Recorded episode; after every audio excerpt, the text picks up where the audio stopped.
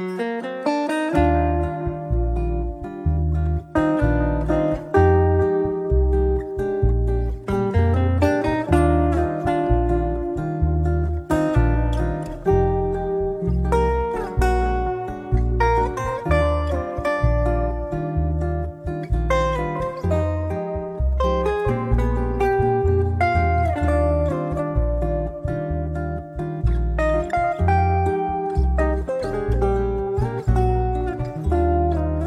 大家好，这里是柳林风声，一个放肆阅读的节目。我是炫喜，我是拉特里。今天我们要跟大家一起来分享的呢，是来自乔治·奥威尔的经典之作《动物农场》。我相信这本书可能大家都很不陌生，读过的人估计很多吧。但我小的时候会把这本书和另外一本书弄混，就是还没有看之前，因为他们两个的那个封面就是都是一个猪。另外一本叫什么《夏洛夏洛的网》还是什么东西，就是讲那个也是一个农场的故事，然后里面讲那个猪可以识字，然后就看那个蜘蛛网上有有字什么的。你你还记得那本书吗？我没印象了，应该是个童书来着，它就不是乔治奥威尔这，其实它感感觉还挺童话的，对吧？这个名字看着还挺童话的，什么动物农庄、动物庄园，然后你就觉得应该是一个。就是特别愉快的各种小朋友的故事嘛。小的时候就是因为这个，然后就打开这个书，然后看了一下，觉得嗯不是那一回事儿啊。就很小的时候看了一下，然后就就没有看了。然后再看的话，好像是高中吧，高中又看了一次，但是当时对社会其实理解还没有那么深刻嘛。然后看完以后只是觉得，哎，好像还就是对人性啊什么的还。观察的很细致入微嘛，然后为了做这个节目，又看了几次。后来，哎，我就觉得现在看以后，就心里就很感慨。对我觉得，如果要用一句话来总结这本书，可以称之为人类历史上最经典的政治寓言故事之一。哦，今天早上我还在想说，我们这个节目要怎么介绍它？这么多人都讲过这本书。再看它，我就有一个感觉，就是这本书它就是一个韭菜的种植、收割以及烹饪指南。哦，你这个评价太经典了，因为如果直接说政治预言，一听这四个字就感觉好像没有要听下去或者要读下去的那个欲望。但你一说到那个韭菜的种植烹饪指南。这个我相信大家一听这个应该就能够很有共鸣，我共鸣是肯定有的，谁还不是一根韭菜呢？是，如果要是放在这个动物农场的这个故事里头，那除了那个统治阶级以外的其他普罗大众，就是都是韭菜。本质上，介绍一下这个故事的内容嘛，其实它的故事梗概还是比较简单的，它这本书其实很薄，一个下午就能把它读完，确实是很短小的一个故事。它这个故事叫《动物农场》，所以顾名思义，就是说它故事的背景是发生在一个农场里面，就是讲这个农场里面的动物突然之间有一天对他们的那个农场主，就是对他们的主人发出了攻击，然后把主人从这个农场里面赶出去了。最后他们就自己在这个农场里面成立了一个动物的王国，对吧？对的。然后他们就开始这个自己管理这个农场，然后所有的动物就是一起。呃，决定它的名字，然后呢，他们又就是搞了一个他们的动物主义七戒的这么一个律法，就是规定所有的动物都一律平等嘛。然后就是因为猪猪们就比较聪明嘛，就是大家都知道猪这种动物它实际上就是智商很高。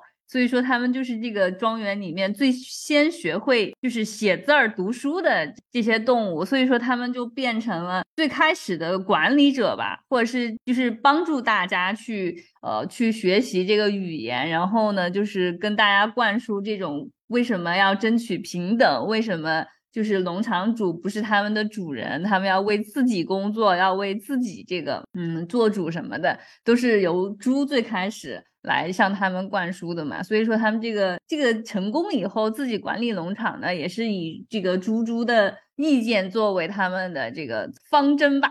嗯，呃，对，它里面就是有两只猪，两只猪成为了他们思想的启蒙，也成为了他们最早的管理者，然后一直到最后发展成为他们的统治者。而且最有意思的就是，当他们把这个农场主赶出这个农场之后，他们真的就像赶走了一届统治者，要建立一个新的王国一样。所以他们首先做的第一件事情就是要改国号。原来这个动物农场原来的名字本来叫庄园农场。然后他们要改成动物农场，意思就是说以后这个地方是由动物来统治、动物来管理，是动物的王国。然后要建立他们的律法，他们的律法是七条律典，也能够很明显的看见到，就是他们想要的是要建立一个共产主义社会。对，它其中就是你讲的，它两个猪比较突出，一个名字叫雪球，一个名字叫拿破仑嘛。然后他们两个又各自有一点不太一样，就是雪球呢，它比较。善于做这种群众的工作，他就是在他们成立了这个动物农庄园以后，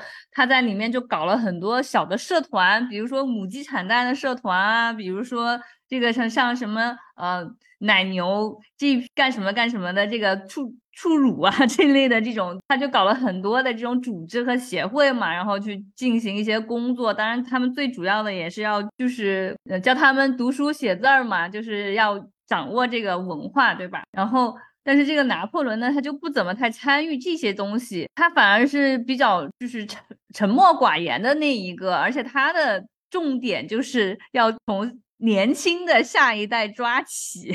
你你还记得吗？就是他有一个特别突出的有一个章节，就是讲他们农场里面的狗下了小狗崽儿嘛，下了九只还是七只小狗崽儿。然后这个拿破仑就悄悄的把这些狗崽儿全部都收了起来，就把它们单独喂养在那阁楼上，由他自己单独抚养。呃，对，这个地方就埋下了一个非常重要的伏笔，这个可以我们留到后面再讲。就是关于这个小狗仔在这里面起到一个非常至关重要的作用。如果继续往后面看，去分析这两个人的性质，就是这不对，不是两个人，是两只猪。对。雪球呢，它相对来说，它是有很多务实的政治思想的，甚至对于他们未来这个动物农场的发展，它都有它自己一整套的一个很鲜明的，就是旗帜非常鲜明的一些发展的纲要和发展的思想，而且他非常善于学习，就是这个农场主曾经留在这个农场里的很多书，他都把它拿过来自学了，对吧？对他后来还设计了个风车，嗯，然后他当时就是有一个嗯很重要的一个关于未来发展的一个蓝图，就是说他要在这个动物农场里面呢造一个他们自己的风车，然后用这个风车来发电。然后有了电力之后，就是可以整个生产力就可以提升，然后动物们就不用以前那么辛劳了，相当于他们就可以享受更多的劳动成果，同时有了更多的休息时间，这是他对来未来发展的一个蓝图。但是拿破仑就总是要跟他对着干。这个风车呢，就把他们的这个分歧放放到了最大，因为修风车是一个非常耗时又耗力的这样一个很大的工程嘛，然后。嗯，动物庄园的这些动物呢，就开始决定要通过投票来决定他们究竟修不修这个风车，因为呃，雪球的这个。嗯，它的规划呢是要把它修起来嘛，然后这样大家可以用上电，就会有清洁的水源啊，就各种嘛，就是这个构想是非常好的。但拿破仑呢，他就觉得，哦，就是说你花这么大的人力物力，到最后能够得到什么，并不一定能保证，还不如把这些人力物力都投入来种庄稼。那你就可以有这种眼眼见有保证的收获嘛，这样你就话过冬就不会担心粮食什么的。然后两个人就僵持不下嘛，然后大家就决定投票来决定他们修不修。可是因为雪球是比较善于做工作的，而且他给大家给出的这个蓝图又有非常大的吸引力，那这个时候呢，拿破仑就祭出了他的杀手锏，就是那些狗崽。他们已经长大了，变成了非常凶的那种大狗。然后呢，拿破仑就把这个狗放出来，然后就就去攻击雪球，然后雪球就只能仓皇逃窜，就跑掉了。雪球跑掉以后，就成了拿破仑一个人做主嘛。然后他再加上他那些非常凶狠的九个狗仔。就动物的庄园里面的动物没有一个敢反对的，当时还有几个小肉猪，对吧？就是想出声想反对，然后马上就被咬死，那大家肯定就都不敢说话了呀。从那以后就变成了拿破仑一个人说了算，就再也没有投票这回事儿了。拿破仑使用了他的这种暴力手段，把这个雪球从这个动物农场里面驱逐出去之后，因为他拥有这样的一个暴力机器，就是这九只很残暴的，就是像狼一样的狗，应该这样讲，他把它他把他们训练的就是非常厉害，就是他他手握这样一个暴力机器，这样子的话，其他所有的动物对他就不敢有。二言就是，即便心里面不认同他的做法，但是一看到那九只恶狗，大家都不敢吭声了。所以他很快就成为了这个动物农场真正的主宰。后来他确确实实他自己就说要在这里成立共和国，他就不言而喻的要成为这里的总统。接下来的一切。所有的关于动物农场的荒诞的未来的一个整个的政治架构，包括它未来实施的这种政治政策，然后这个统治阶级未来的一个走向，就是既荒诞，但是你又觉得完全好像就是在你的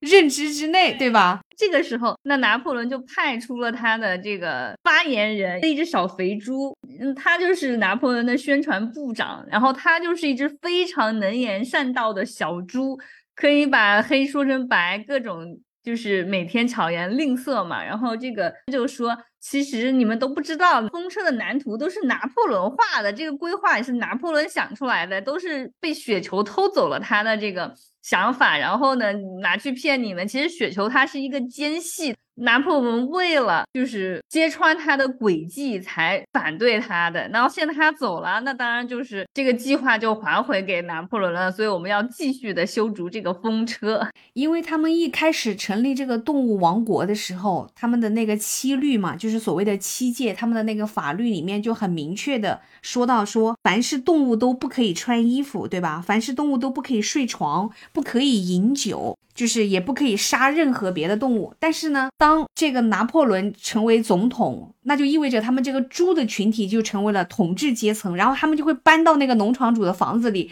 睡在农场主的床上。所以说这些动物就就开始觉得很奇怪，就说那不是七戒里面都写了吗？说不能穿人的衣服，不能睡床，为什么现在这些猪猪搬进去都睡床了呢？然后这个时候。这个嘎吱又出来讲了，啊，你们都没有仔细看，你们没有看仔细啊！那个律法讲的是不能睡在床单被褥上面，是可以睡床的。床和我们的这个干草堆没有什么区别，它们的区别在哪呢？就是因为有床单、床罩这些东西。那我们把这些都去掉了，所以说猪猪他们睡的那个地方没有问题。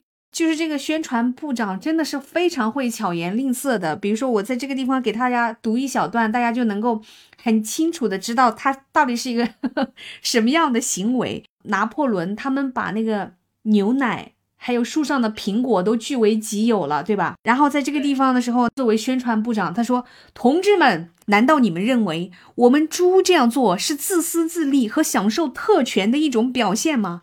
我希望你们不要这样想。我们有许多的同志其实讨厌牛奶和苹果，我自己就讨厌它们。我们食用这些东西的唯一目的就是保持我们的身体健康。牛奶和苹果含有一口猪保持身体健康不可或缺的物质。同志们，这都是科学证明了的。我们猪是脑力劳动者，本农场的整个管理组织部门全都依靠我们。我们白天黑夜都在守护着你们的福祉。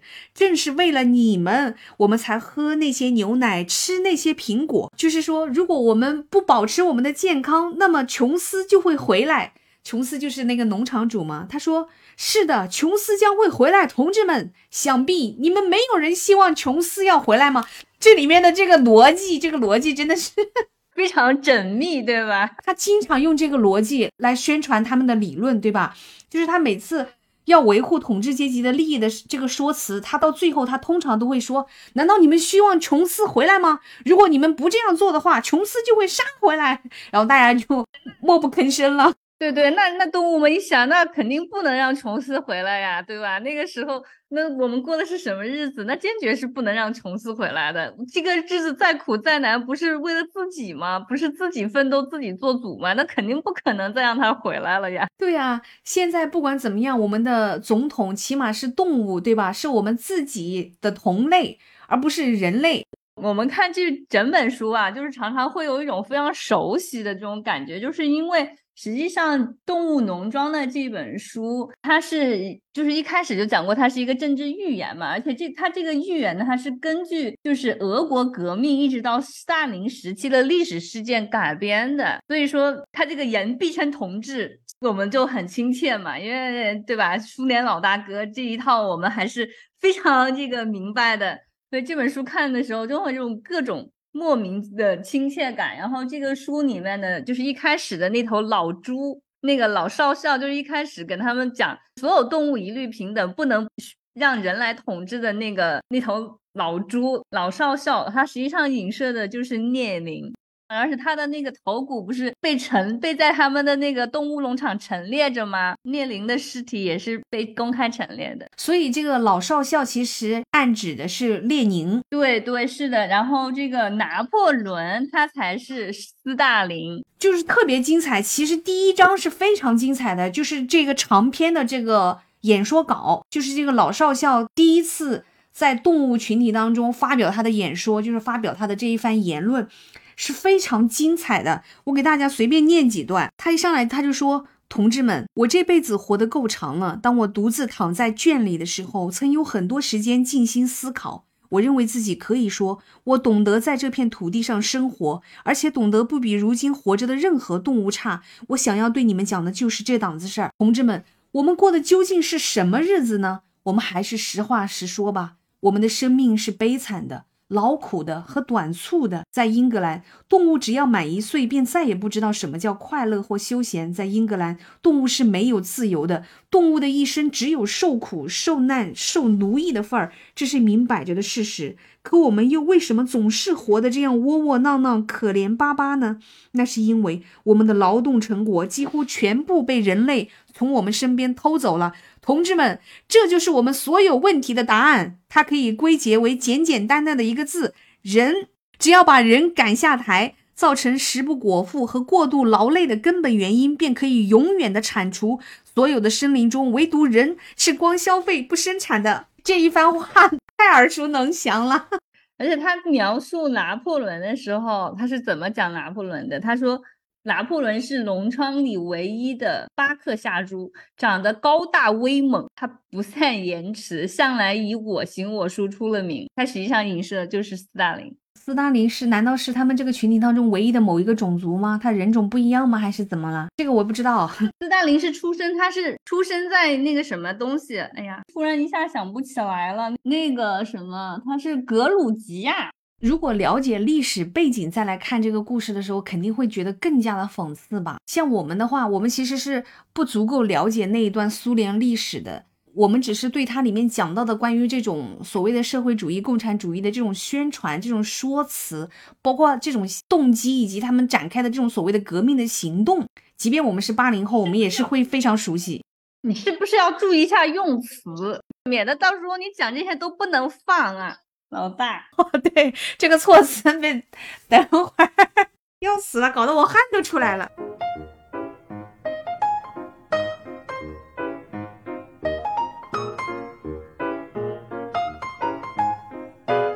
这是一个隐喻苏联的故事，就是讲的斯大林，包括他其中就是那个拿破仑，不是长当政以后，他就开始清除那些对他心存不满或者是要反对他的人。你还记得吗？就是风车后来被风吹倒了，是不是？有一天就是有闪电打雷，然后就是下大雨，然后风车就倒了嘛。倒了之后，他就说那是雪球干的，说是雪球又潜伏回来对他们的工作进行破坏。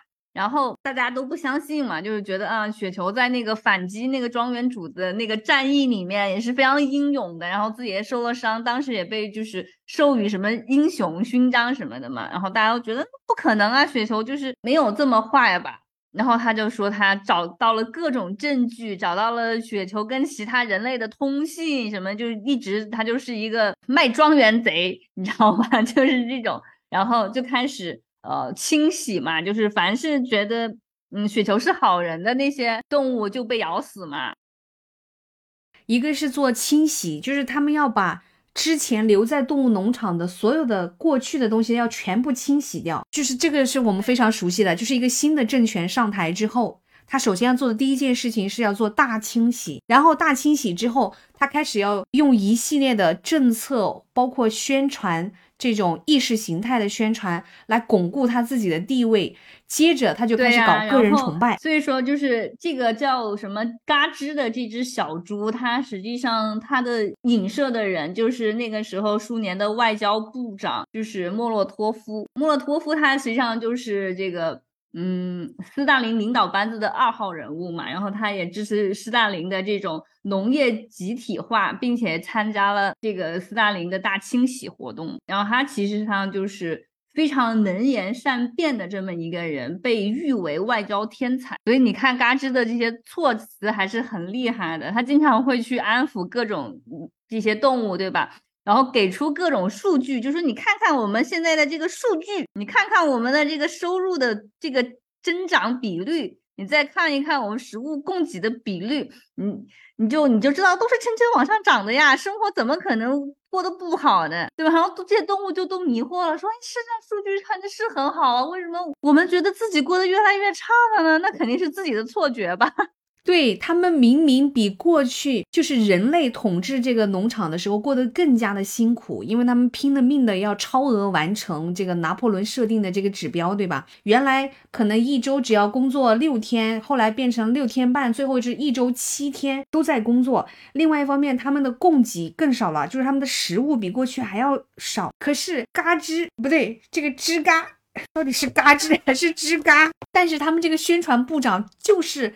有这么厉害的这种口才，就是就像你刚才讲的，用这些数据也好，用什么也好，就是他绝对的一个 P V 大师啊，就是这样，就把所有的其他动物都搞得一愣一愣的。是的，是的，是的，就产生了自我怀疑，对吧？就是说，肯定是我记错了，肯定是我的错觉。这个生活是多么美好。对呀，因为我们现在的总统是一个。我们的同类都是动物，不可能比人类统治我们的时候过得更差，这是不应该的，肯定是我自己的错呀。而且现在的这个总统可是我们千辛万苦，我们经过多少战斗、生死的斗争，才迎来了今天的这个新的社会，对不对？我们新的政权、新的国家、新的这个动物王国，那都是我们用血肉之躯换来的，怎么可能会比过去更差呢？这不可能，这不应该。都是我们自己的错，所以他这个里面你看有两个角色，我相信是读过《动物农场》的人印象特别深刻的，一个就是那个拳击手，就是那匹老马；另外一个就是本杰明那头驴。你看，拳击手应该就是在苏联那个时代政府最要去刻画和表彰的那个典型，他的人生只有两个思想格言，就是一个就是说拿破仑永远是正确的，我必须更努力的工作。这就是他人生的格言，他的不对，就是他的马生的格言，就是他的一生就要围绕这两点来进行。他永远不可以质疑他的统治者，然后他永远要比别人干的更多。但是你看看最后的结局是什么？他被卖掉啊，对吧？换来了一箱 whisky。我我们还要就是再强调一点啊，就是在这个动物农场里面，实际上虽然有了这个文字的普及以及这种就是消除文盲的运动，但是到最后实际上完全掌握了人类语言的还是猪，就是只有极少数的动物它们能够识字，本杰明就是其中一个。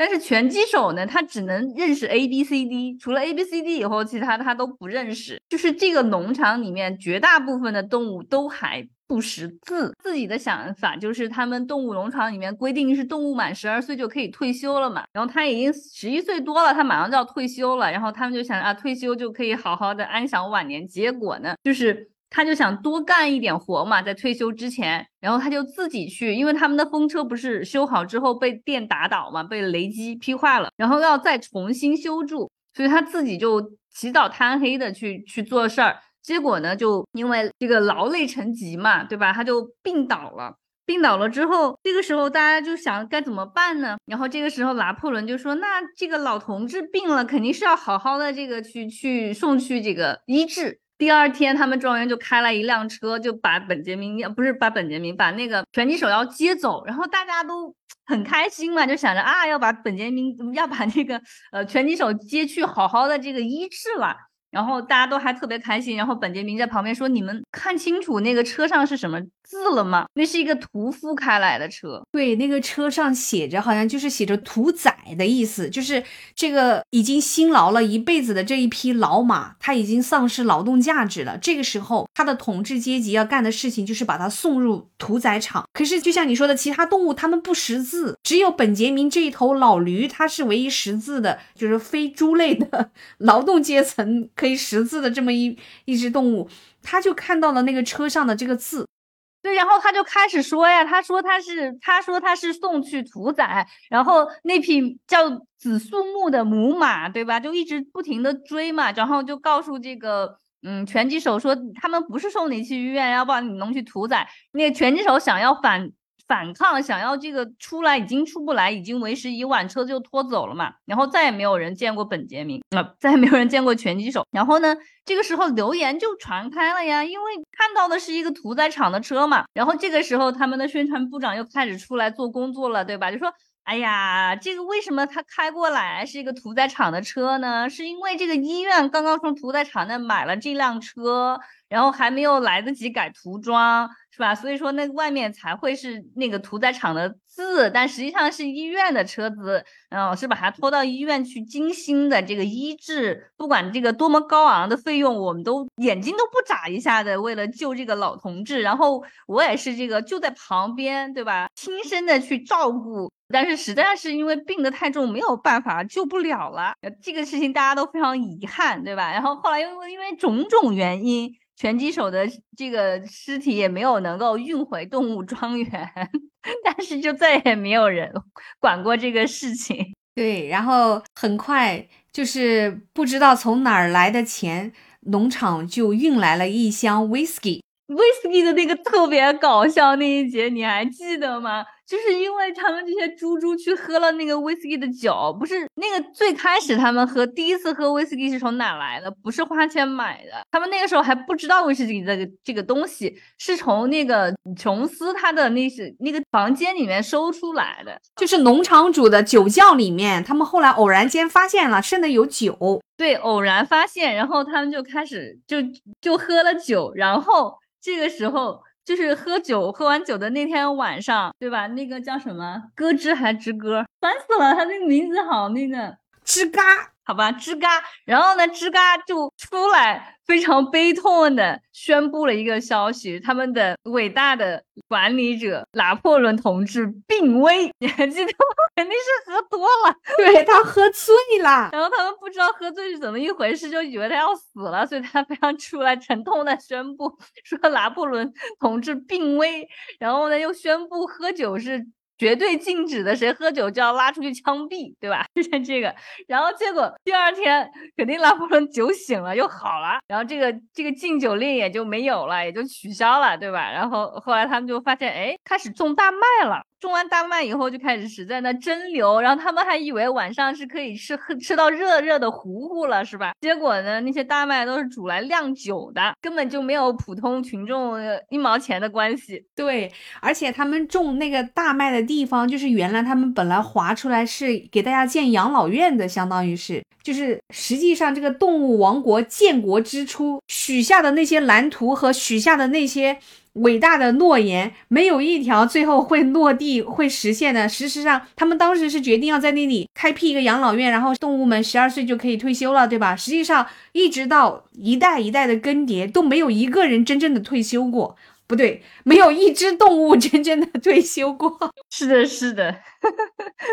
然后就是我们讲的那个本杰明嘛，就是乔治奥威尔他自己就宣称，这个本杰明就是他自己。本杰明是在所有的动物当中唯一一个他是不站队的。那个时候，所有的动物一开始其实他们都是一边是支持雪球，一边是支持拿破仑，就是极左和极右，其实就是两个派别。只有本杰明是唯一一个你可以理解成可能在人群当中他是唯一一个清醒者。但是即便是一个这样的清醒者，他在这个时代的洪流当中，他也不可能自保。跟乔治·奥威尔他自己本身的人生经历也很相似啊，就像他那时候，他跟他的妻子去西班牙参战，实际上他们也是差点死在那个地方。是的，是的，是的，就是我们还可以稍微详细的讲一讲，就是乔治·奥威尔的经历，就是他。其实是一个人生经历极其丰富的人。其实他的出身就跟我们上一期讲杜拉斯一样，他们都是生活在殖民地，就是他们都是在殖民地出生的。你像乔治奥威尔，他实际上是在当时英属殖民地的印度出生的，然后是在那里长大，后来。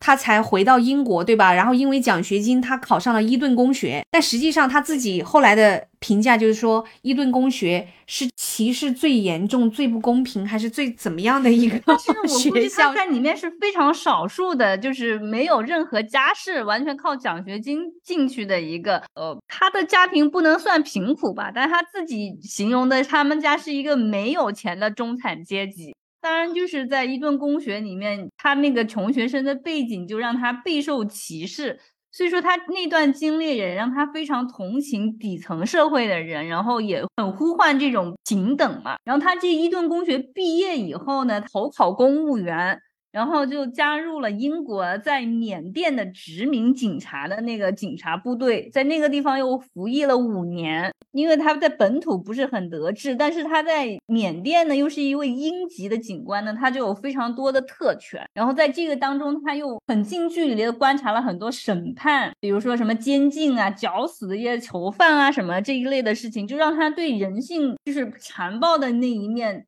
他能够有很多的很细致的观察嘛，然后后来他又参加了那个西班牙的内战嘛，对吧？所以说就是他对人性、对这种统治、对被统治，然后都有非常非常丰富的经验，而且就是说，其实他的整个人生经历。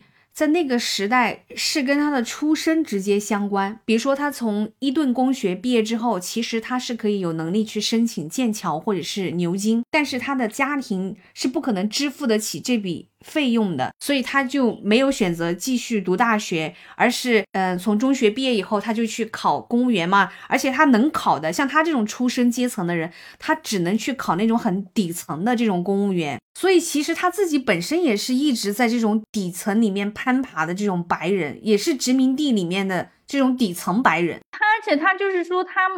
确确实实是建立了很多，就是权力之间的斗争，所以说他对苏联的这个走向，他是看得非常清楚的。嗯，他自己在这个书后后记，他也写到，他其实生平从来没有到过苏联，他所有写的这些东西都是通过。历史的背景啊，还有资料啊，还有就是其他的这些报章杂志来写的，但是他就已经判断到未来苏联的一个走向，他的那个是会是一个什么样子，他就想警醒大众。就是这样子一种极权主义达到顶峰，会是一种什么样的可怕的社会？他就想写这本书来警示。但是这本书写出来之后，因为当时英国和苏联的关系还是非常好的，而且很多的英国群众其实对苏联是非常有好感的，所以他这本影射苏联的书。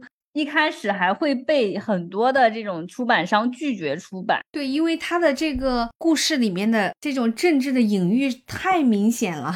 就是他这本书后来得以出版呢，是因为德国被打败了嘛？二战德国失败以后，英国这些西方的国家开始和苏联的这个阵营开始冷战。因为他一直在讲说，他其实通过这本书想要表达，或者是告诉大家，尤其是欧洲这些，他们甚至有点迷信苏联。他其实想要表达的就是说，当下的苏联并不是最初建立之初时候的人们想象中的那种，而是一个极权主义的苏联。你可能也听过很多消息，就是很多白人小青年，对吧？跑到那个朝鲜去，这种消息不是时常出来吗？就是被被抓了或怎么样的。就是其实还是有很多这种人，他们其实不太明白朝鲜在发生什么，他们对他是有一种非常神话的幻想的。我我觉得这个可能就是当时的那些很多的民众对苏联的那个政府的那个想象。所以说，乔治奥威尔就想敲响一个警钟嘛，然后他就写了这本书。嗯，他也自己也讲，他是就是《动物庄园》是他第一次有意识的把这个政治目的和艺术目的合二为一的这样一本。书对，而且他说他实际上酝酿了非常长的时间，一直没有找到一个特别合适的方式去讲一个这样的故事。他差不多用了六年的时间，就是从他最初产生有这个创作的冲动，到他完成这个创作，中间差不多将近六年的时间。他有一天偶然之间，就是看到一个少年在用鞭子抽他的马，他那个场景让他突然之间顿悟。他当时的一个感受就是觉得，就是人类对动物的这种行为，其实就像在一个集权社会当中，统治阶级对。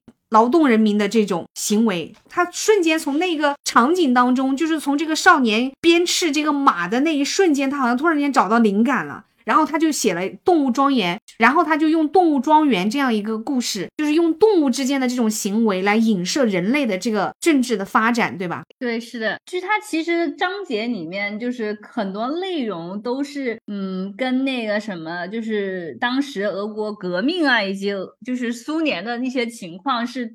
对上的，比如说动物叛乱，它实际上也就是俄国二月革命爆发的象征。那当然，七届啊，还有动物庄园的这个就是十月革命和这个俄国的俄共的这个建立了。然后包括后来他们又有这个什么，就是他琼斯再回来的那个刘鹏战役，对吧？就是琼斯他们原来的庄庄园主想回来夺回这个政权嘛，结果就被那个动物们都击败了，又跑回去。他实际上也就是。呃，影射的他当时的苏联的保皇派想要重新的夺回政权。然后就是和他们产生了一些武装的这冲突啊什么的嘛。然后第九只狗就不讲了，肯定就是隐约的苏联的秘密警察。对，其实他这个故事里面确实跟历史非常契合。就像他们最开始把这个农场主从这个农场里驱逐出去的时候，其实所有的动物在最初他们获得这个胜利的时候，他们是享受过一段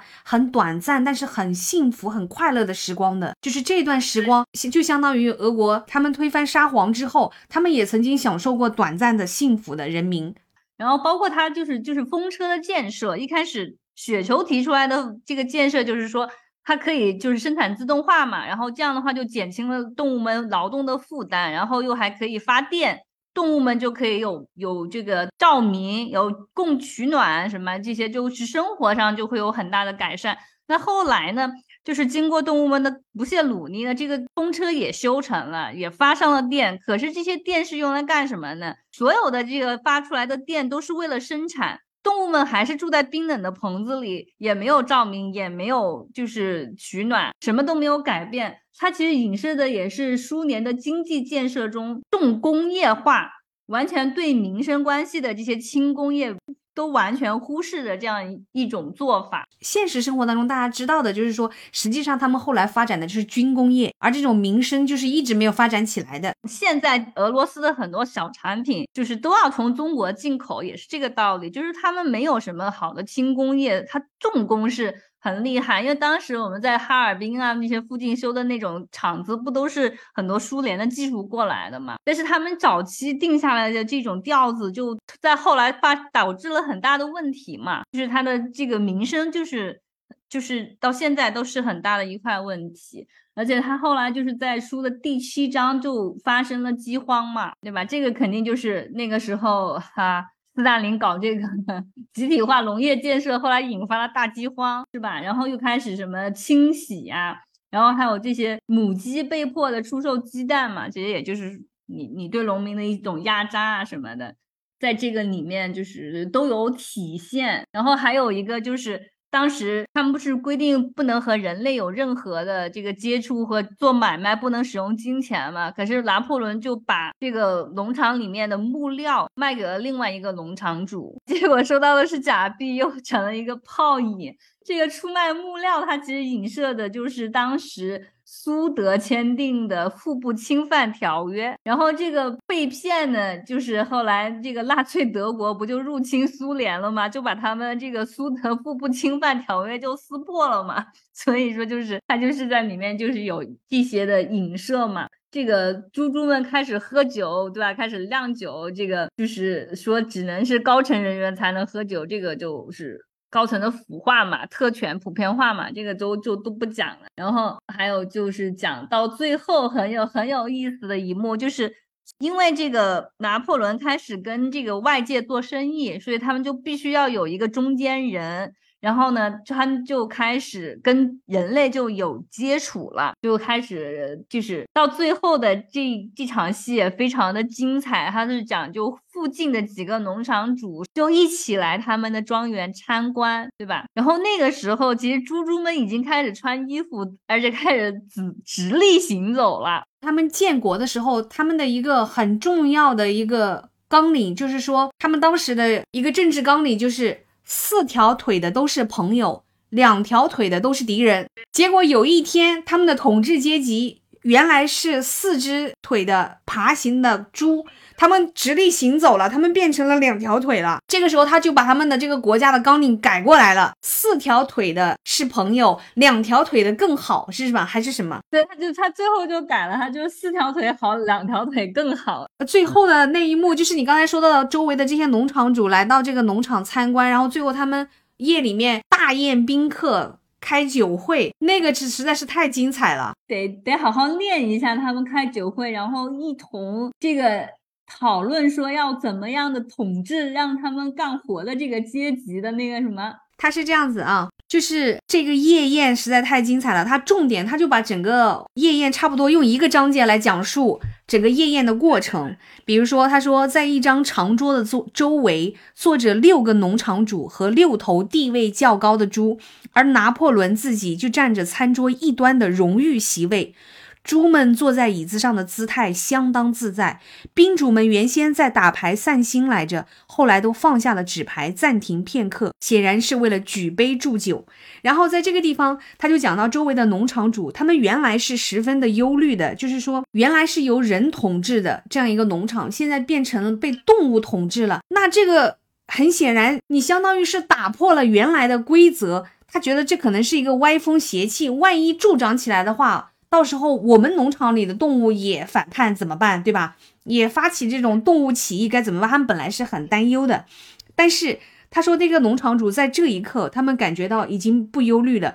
这些农场主十分忧虑，他们自己的动物乃至他们的人类的雇员会受到影响。但是所有的这一切疑虑，在此刻，在今晚都已经消除。因为今天他和他的几位朋友一起来到动物农场参观访问，亲眼的考察了这里的每一寸土地。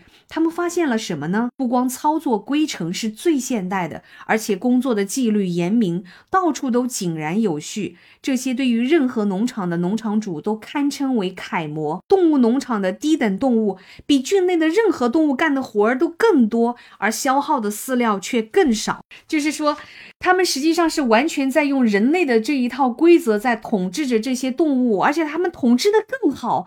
他们跟我们人类的。所使用的方式方法是一样的，他们甚至比我们人类做的更过分，就是让他们干更多的活儿而吃更少的饲料。他在这个里面，他就讲这个其中的一个农场主啊，叫皮尔金顿先生。他说他显然有意向大家抛出一句精心准备好的俏皮话，然而有一瞬间他自己都觉得很可笑，以至于话都讲不出口。到最后，他说他呛了一声，终于还是说出了口：“你们有你们的低等动物需要对付。”我们有我们的下层阶级需要摆平。这句妙语一出，举座为之笑得前仰后合。他说：“先生们，我建议大家一起举杯，祝动物农农场财运亨通，对吧？”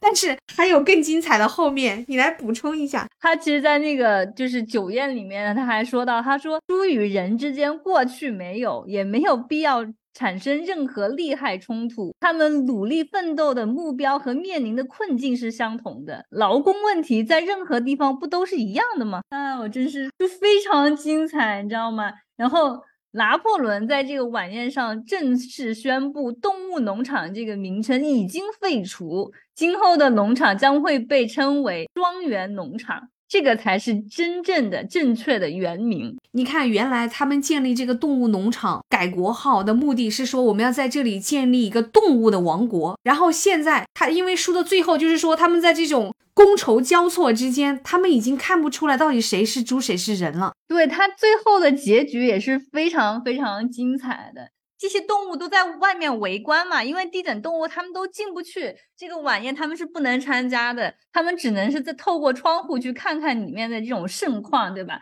然后他们看着那样就非常的迷惑，就准备要走人了。结果他们走开没有超过十二码的距离，又站住了，因为他听到那个大宅里面就开始吵起来了，很喧哗。然后这些动物就赶紧跑过去看看究竟发生了什么事情，然后就看到他们这些农场主跟猪就很激烈的吵起来，有破口大骂的，有拍桌子的，对吧？然后有那个眼光犀利指责对方在作弊的，还有这个气急败坏在否认的。然后这种就是翻脸的起源，好像是拉破仑和那个皮尔金顿他们都同时打出一张黑桃 A，然后这个时候就跟炸雷了一样，大家就开始。吵起来了，然后动物们就是从窗外往里张望，目光从猪移到人，再从人移到猪，已经分不清楚哪张脸是人，哪张脸是猪了。这个结局也是非常的经典，因为这个书毕竟已经是七十多年前出版的书，所以你现在再看，你当然不会觉得故事上有任何的超出你认知之外的东西。可是，这真的就是经典中的经典呀！我们我们今天如果拿来讲述这些事情的时候，还有比这他讲的更妙的吗？我觉得都找不到了。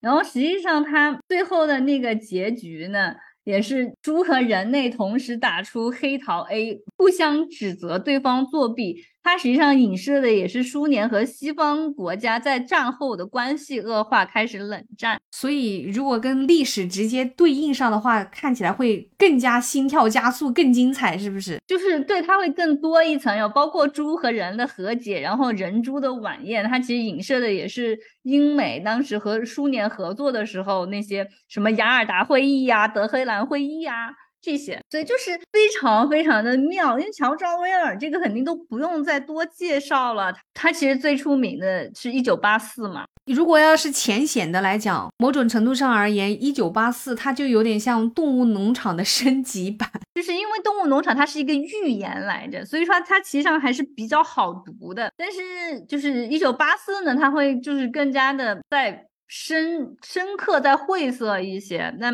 一九八四也是哇，那是相当那个什么的一本书了。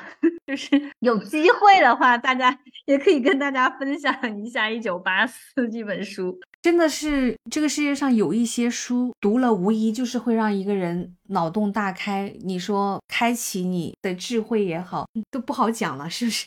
再讲又要讲过头了。真想我差点要讲什么开启明智什么的。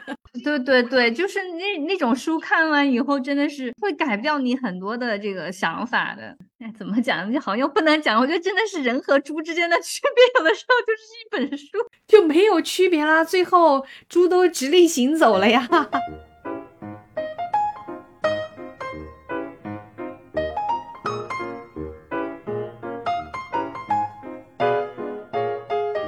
说，掌握一门语言的重要性，对吧？掌握一门外语的重要性。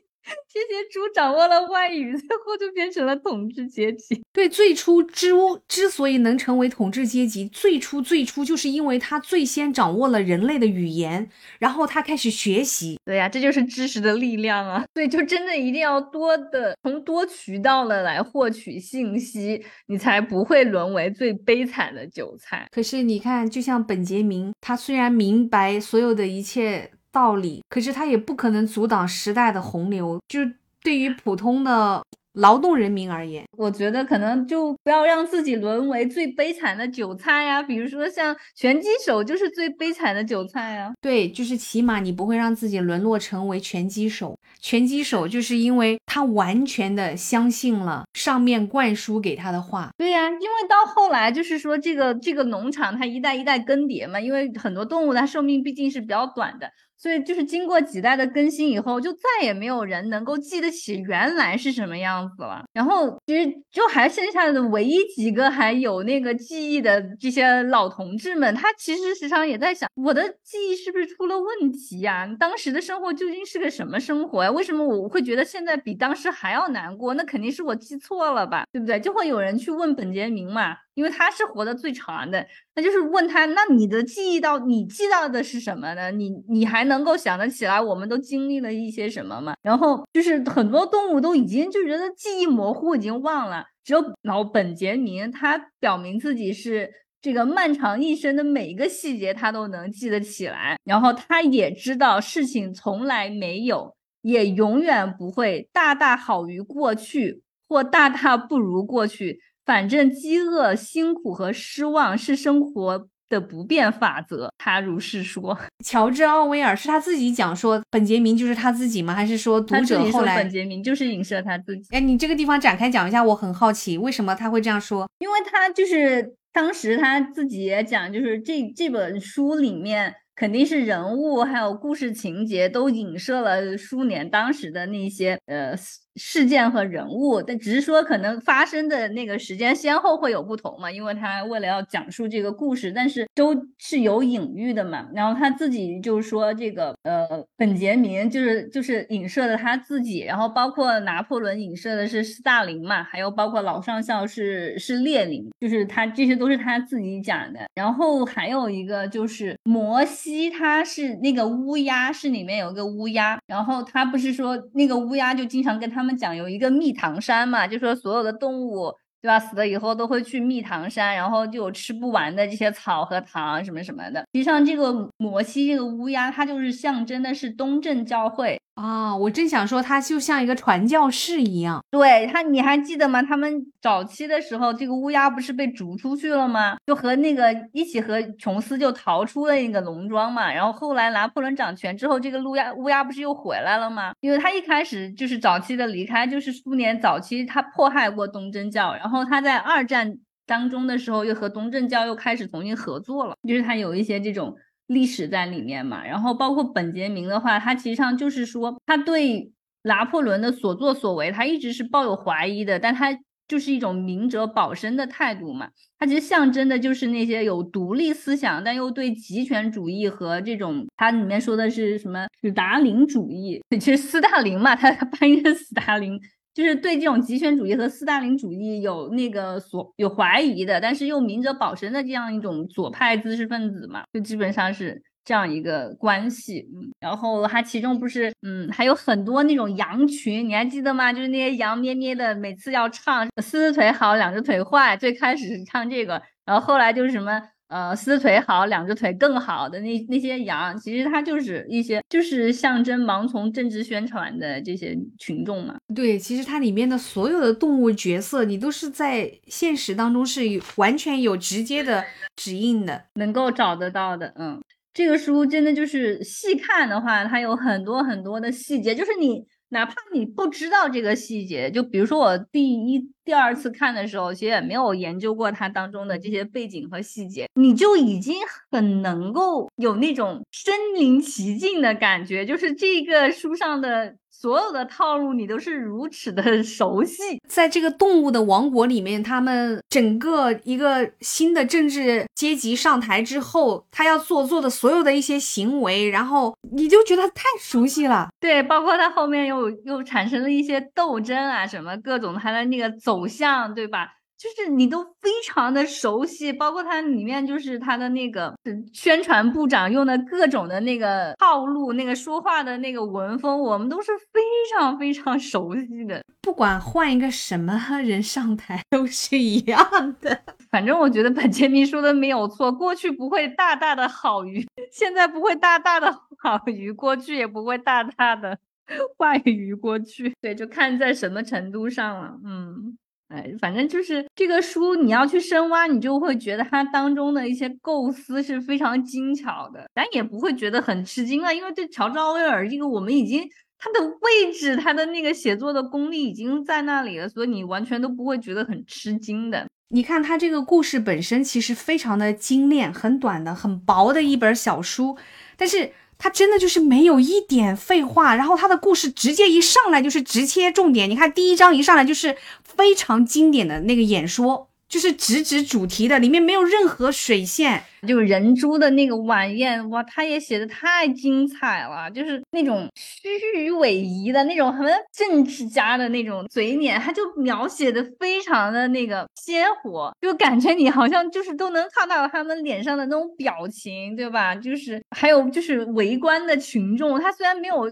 特别多多的去着墨描写那些围观的群众，但他其中讲的就几个比较震撼的场景，对吧？就是动物们突然发现猪在直立行走。了，他的那那个描写是描写的很经典的，他就讲那个那个马在晚上的时候突然发现猪已经开始直立行走，而且不是一头猪，是每头猪都已经像人一样的那样行走，所有的动物都吓傻了。然后他就是在那个文中，他就写。对他们来说，这就是一个世界颠倒了。没错，他这个书，你看啊，它总共是十个章节，它每一个章节都很精炼、很短，它就像一个电影里面的十个场景，它就十场戏，就是它这是一部很很像一部很精炼的电影，就是大概九十分钟的这样一个电影，然后它就是只有十场戏，每一场戏都是浓墨重彩的，然后没有一点水分的，非常有画面感。对它，包括它几次就是两次战役嘛，就是人和这个。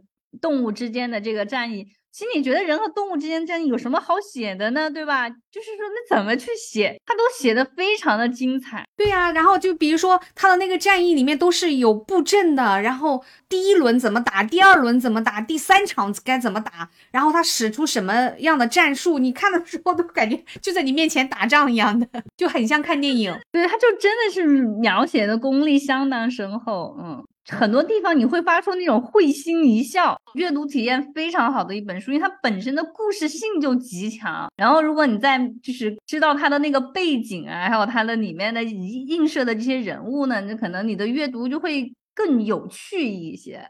它的整个语言也非常精炼，就是那种 英式幽默，它跟毛姆的那种讽刺幽默又是不太一样的。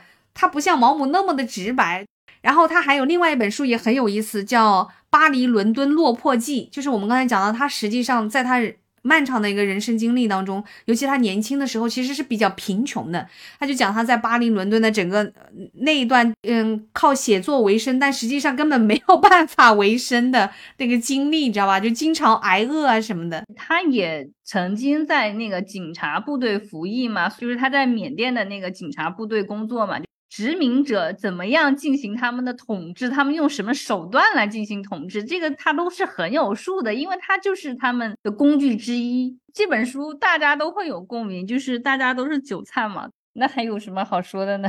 还有一节很精彩的，你还记得吗？就是那个。他们一开始建动物庄园建国的时候，不是在那个仓库的那个墙壁上用那个字写了七戒，对吧？然后这个吱嘎每一次他们那个猪猪们干了什么违背那个的事情，他就要去把那个七戒给改一下。就比如说睡床了，他就改一下，所有队伍都，所有动物都不能睡在床上，然后标注是不能睡在那个床单被褥上，是吧？他就把它改成这个了。就加了一条小的在后头，是吧？然后其他动物说：“哎，怎么原来我记得我看的时候那一条没有那么长的，没有后面那一块呢？又是我记错了吧？”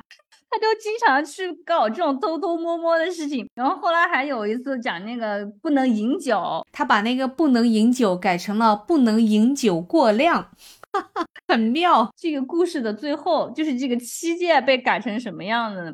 就是整个仓库的那面墙上。没再也没有七戒了，只有一条戒律，然后写的是所有动物一律平等，但有些动物更加平等。这个真的是太讽刺了，这不就是妥妥的现实吗？读者会有那种感觉，有点像看话剧的感觉，就那个故事在你眼前演绎。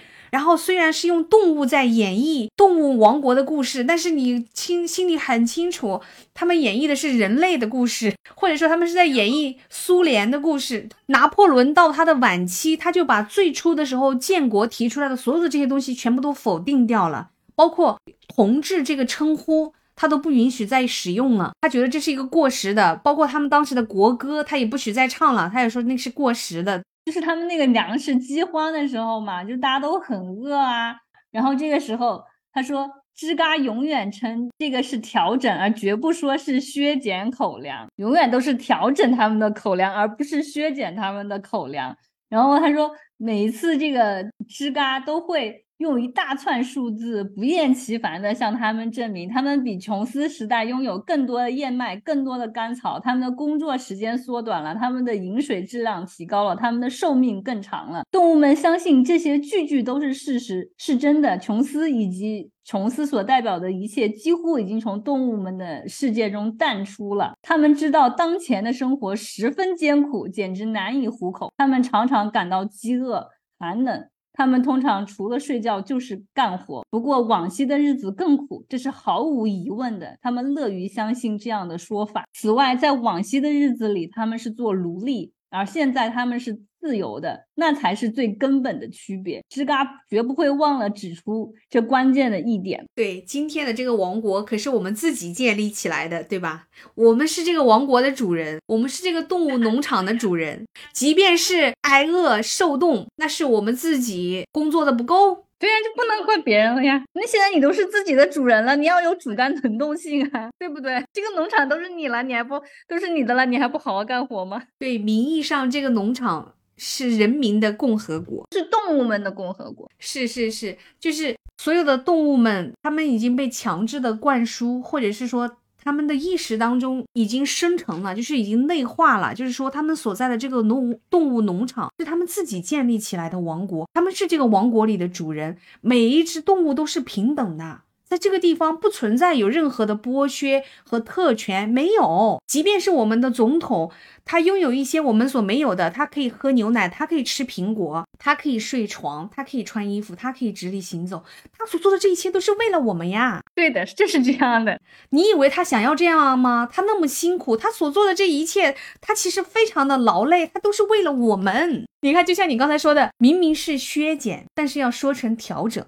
你看这个意识形态里面的措辞是多么的关键，就是很经典啊！我说看完这本书，然后再去看看《乌合之众》，两本书配合服用，配合服用，最后的结果是什么？你说是让人的头脑变得，让这个韭菜能够识别风向，但是呢，又能怎样呢？就自保呗，就是减少被割的频次呗，不要被割的那么狠啊！也许读完这本书，你唯一可以努力做到的就是不要让自己成为拳击手，但是可能这也不是。是你能决定的吧？哎，我也不知道，就真的是我我反正我的想法跟你是差不多的，我就觉得可能最最多能做到的就是不要不要是拳击手吧，不要做成拳击手，就是能成为本杰明已经是非常理想了，是不是？但是我只能说本杰明很幸运。他没有陷入到这种政治的漩涡当中来，他一直跟政治保持着一定的距离，但他依然是幸运的。那有些人，他即便是保持距离，他依然可能会被强制拖入这个漩涡之中。对对，很有可能。就比如说那些，对吧？就是在清洗中被被清掉的那些小动物们。嗯，